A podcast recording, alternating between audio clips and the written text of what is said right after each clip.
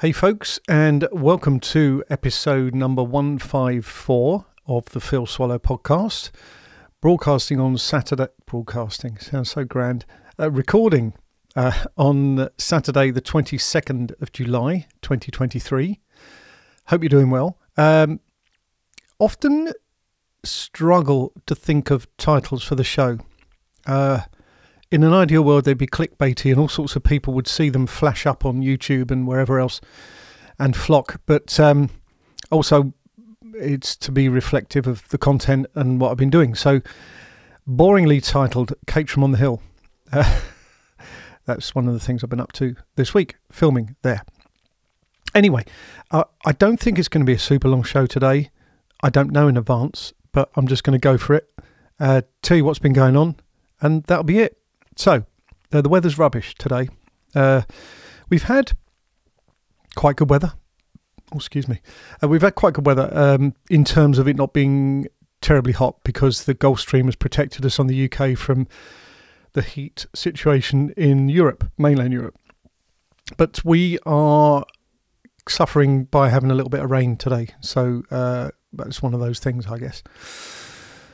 So let's go through some of the bits and pieces before I get to Caterham on the Hill. First one is the RAF, RAF Addington mystery is now, I believe, completely solved, and it's something that I'll commit to in a video at some point. Now, I'd indicated some degree of success in the last show. Can't remember if I mentioned the fact that I'd seen on a website, a forum, about someone saying, oh, in 1943 phone book, the number was Spring Park 5050 for that particular location. But I found another forum entry where someone had listed all of these uh, Air Ministry um, maintenance depots, uh, works repair sites, whatever. They, they sort of come under different names that are interchangeable. Uh, and there were quite a large number of them. But I'd seen a particular entry referring to this particular site, and because of that telephone directory reference, I knew it was going to be the one that was nearby because Spring Park Exchange is 777 when it was kind of 01 and whatever it's a version of now. And that is the area. That's West Wickham's number, uh, telephone exchange number. So that was good. And then a couple of other people had confirmed it. And then I ordered a book from uh, Abe Books or eBay or something. I think it was Abe Books, ABE. They're very good for old second-hand books. And it was uh, by Joyce Walker. It was the history of West Wickham in the Second World War, something like that. The title. And in there, on page 38, I found a reference that for me confirmed everything. And it was a story of a, a local guy, a civilian who worked in that depot. He was one of a hundred and their job was to repair airfields in the area. And we think that that would have covered not only Biggin Hill as the nearest, but probably also Kenley and Croydon.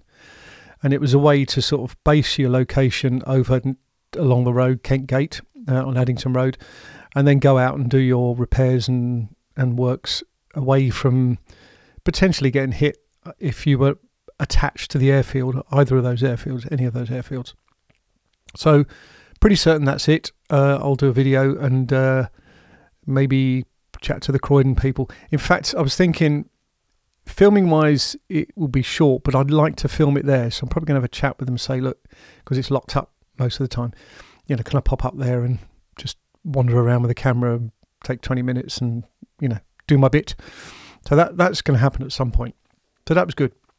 Uh, I got round to joining a library. Now, I had uh, exciting. Uh, I had an old library card from years ago. It had a barcode on it, and they kind of put it under their reader, and it didn't do anything, so they promptly destroyed it.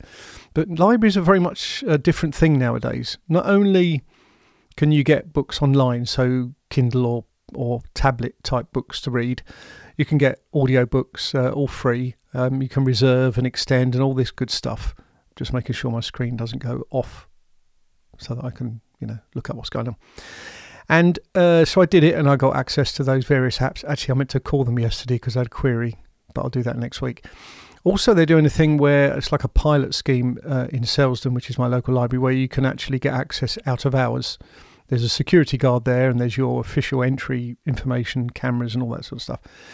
But it's just a way of you know making use of library resources because you can pre-reserve books and then go and borrow them and then you know and actually a lot of what i do does require information that's in old-fashioned printed books other than the subscriptions i have to many other websites you know the newspaper archive genealogists and forces war records and ancestry and the list goes on more recently aerial mapping anyway so uh, join the library so looking forward to make making use of that, and uh, that was pain free and a way of using kind of services that are there to be used. Really, you know, these are these are run by local authorities. So anyway, I got round to filming at Caterham on the Hill.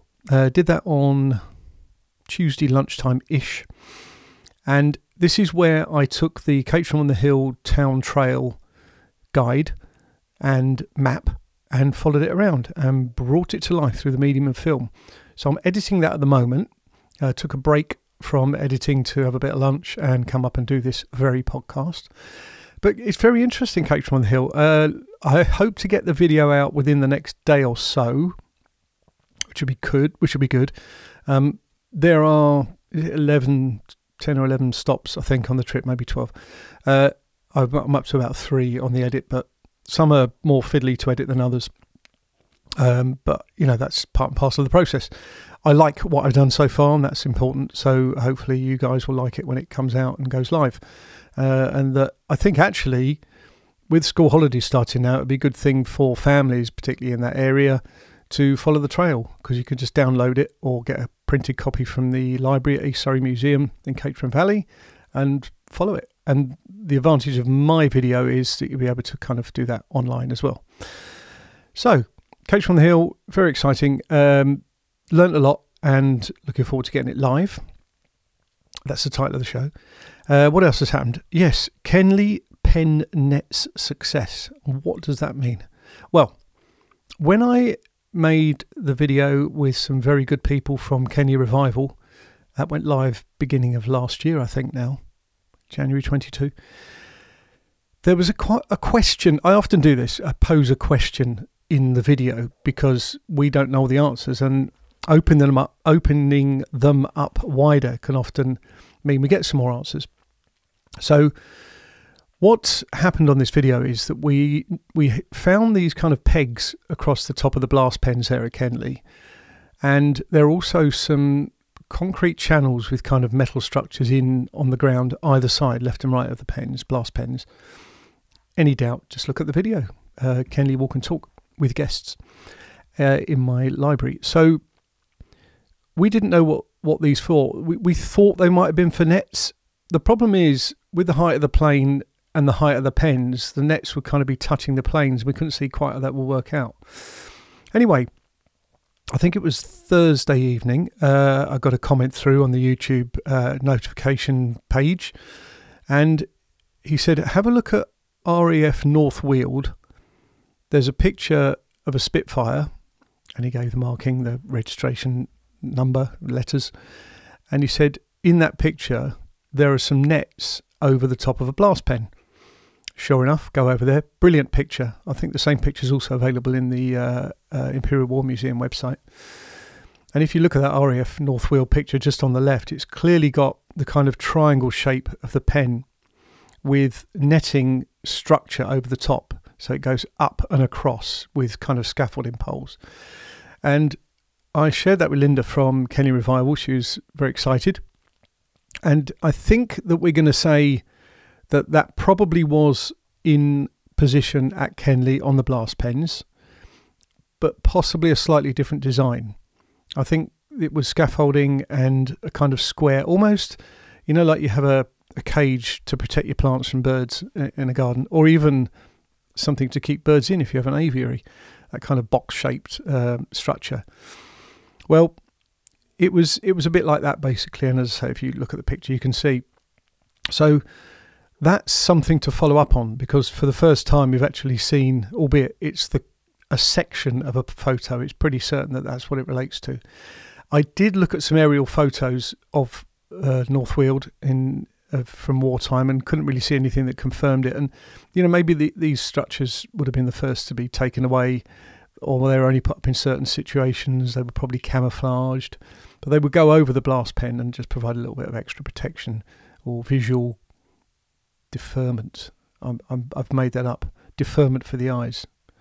Uh, anyway, so that's that. And finally, uh, the other thing I did, and this all happened like often some purchases do on a whim. Um, on and off over the last few weeks, I've been thinking that uh, my MacBook needs upgrading. It's a 2017 model, Core i7. Works okay. Um, works fine, actually. It's in very good condition. But I wanted to move into the M1 MacBook and, if possible, get a slightly bigger screen. This is 15 inch at the moment. So I went online to do some digging, looking at the M1. Now we just we're just on the way f- through the M2, M3s around the corner, and I saw a really good priced model in the AO.com website or on the AO.com website. And I am to I often do these things and I'll select it and I'll, I won't buy it straight away. I'll kind of sleep on it and maybe refer to people, my son being one of the people. And I, obviously you take a chance that it might go if there's only a small amount of stock. But it wasn't, it was there. And I ordered it and it came on Tuesday morning and it's a wonderful machine. I've done the the transfer over of all the content from my current MacBook, which I will sell, and uh, it's as snappy as anything. Um, one of the things I was keen on was the looking at the battery usage, and I think I've used it for about an hour and a half, uh, and it went down one percent on the battery. That's pretty good, isn't it? That's pretty good. I think that's part of the benefit of having these M1 processors that Mac have nowadays. Now, the other thing is that with the Mac I have now, the MacBook that I take out and about when I'm doing talks, it only has the USB C connectors. So you have to kind of have a dongle if you're going to use a connection to a projector or even the power supply is just a USB C. The great thing about this particular iteration is that they went to dedicated ports. So it's got its own power port, uh, which is like a MagSafe, you know, magnetic connector. It's got three USB Cs it's also got an HDMI out, which means I can use that to connect straight to my projector or to a, a normal kind of TV projector. And the only thing really that I would need to use a dongle for is if I needed to put into a VGA connector for a, an older style, uh, you know, presentation uh, situation. So, uh, but I know I think for the next two talks that are confirmed, I'm bringing my own slide projector, which takes HDMI. So Hopefully, I've not lost too many of the audience by talking to these technicals, but it's it's gear, and gear is always good fun. So so that's that. The other thing that's happened this week is there's been a few very specific uh, research mini projects or even micro projects. One of them came up on a Facebook group that I was tagged into, and I've asked the person to get in touch with me, and I'll liaise with them and tell them what I found because I've actually done some digging on it. And the other one is from a lady that was a Sanderstead resident, now lives out in Australia. And we've been corresponding about some of the memories from her childhood. And I'm looking to do some more specific uh, micro research for those as well, because it's always good fun to find these things out. And because, as I mentioned a bit earlier in the show, I've got connections to so many sites, I'm subscribed to so many. And because of the experience that I've had in looking into these things and digging out information on research basis, means that I'm actually probably quicker than the next person who's got to learn it all and or subscribe or try and find a way around it without subscribing. So none of these subscriptions are super expensive. Um, the genealogist one's reasonably expensive, although I think I've got a deal on that. Ancestry Sue pays for, so and I, I can use that, so we kind of share it. But uh, other than that, a lot of them are fairly nominal, to be honest. So that's good.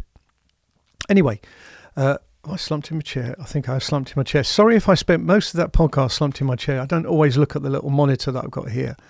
Um, here.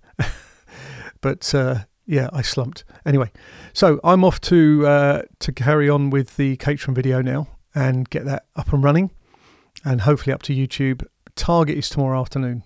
Fingers crossed. I've got time available to do that other than process this and put it put it live on the uh, on YouTube and on my um, online version. So uh, it just leaves me to say thank you very much for listening, watching, and supporting the show generally. Uh, please stay in touch.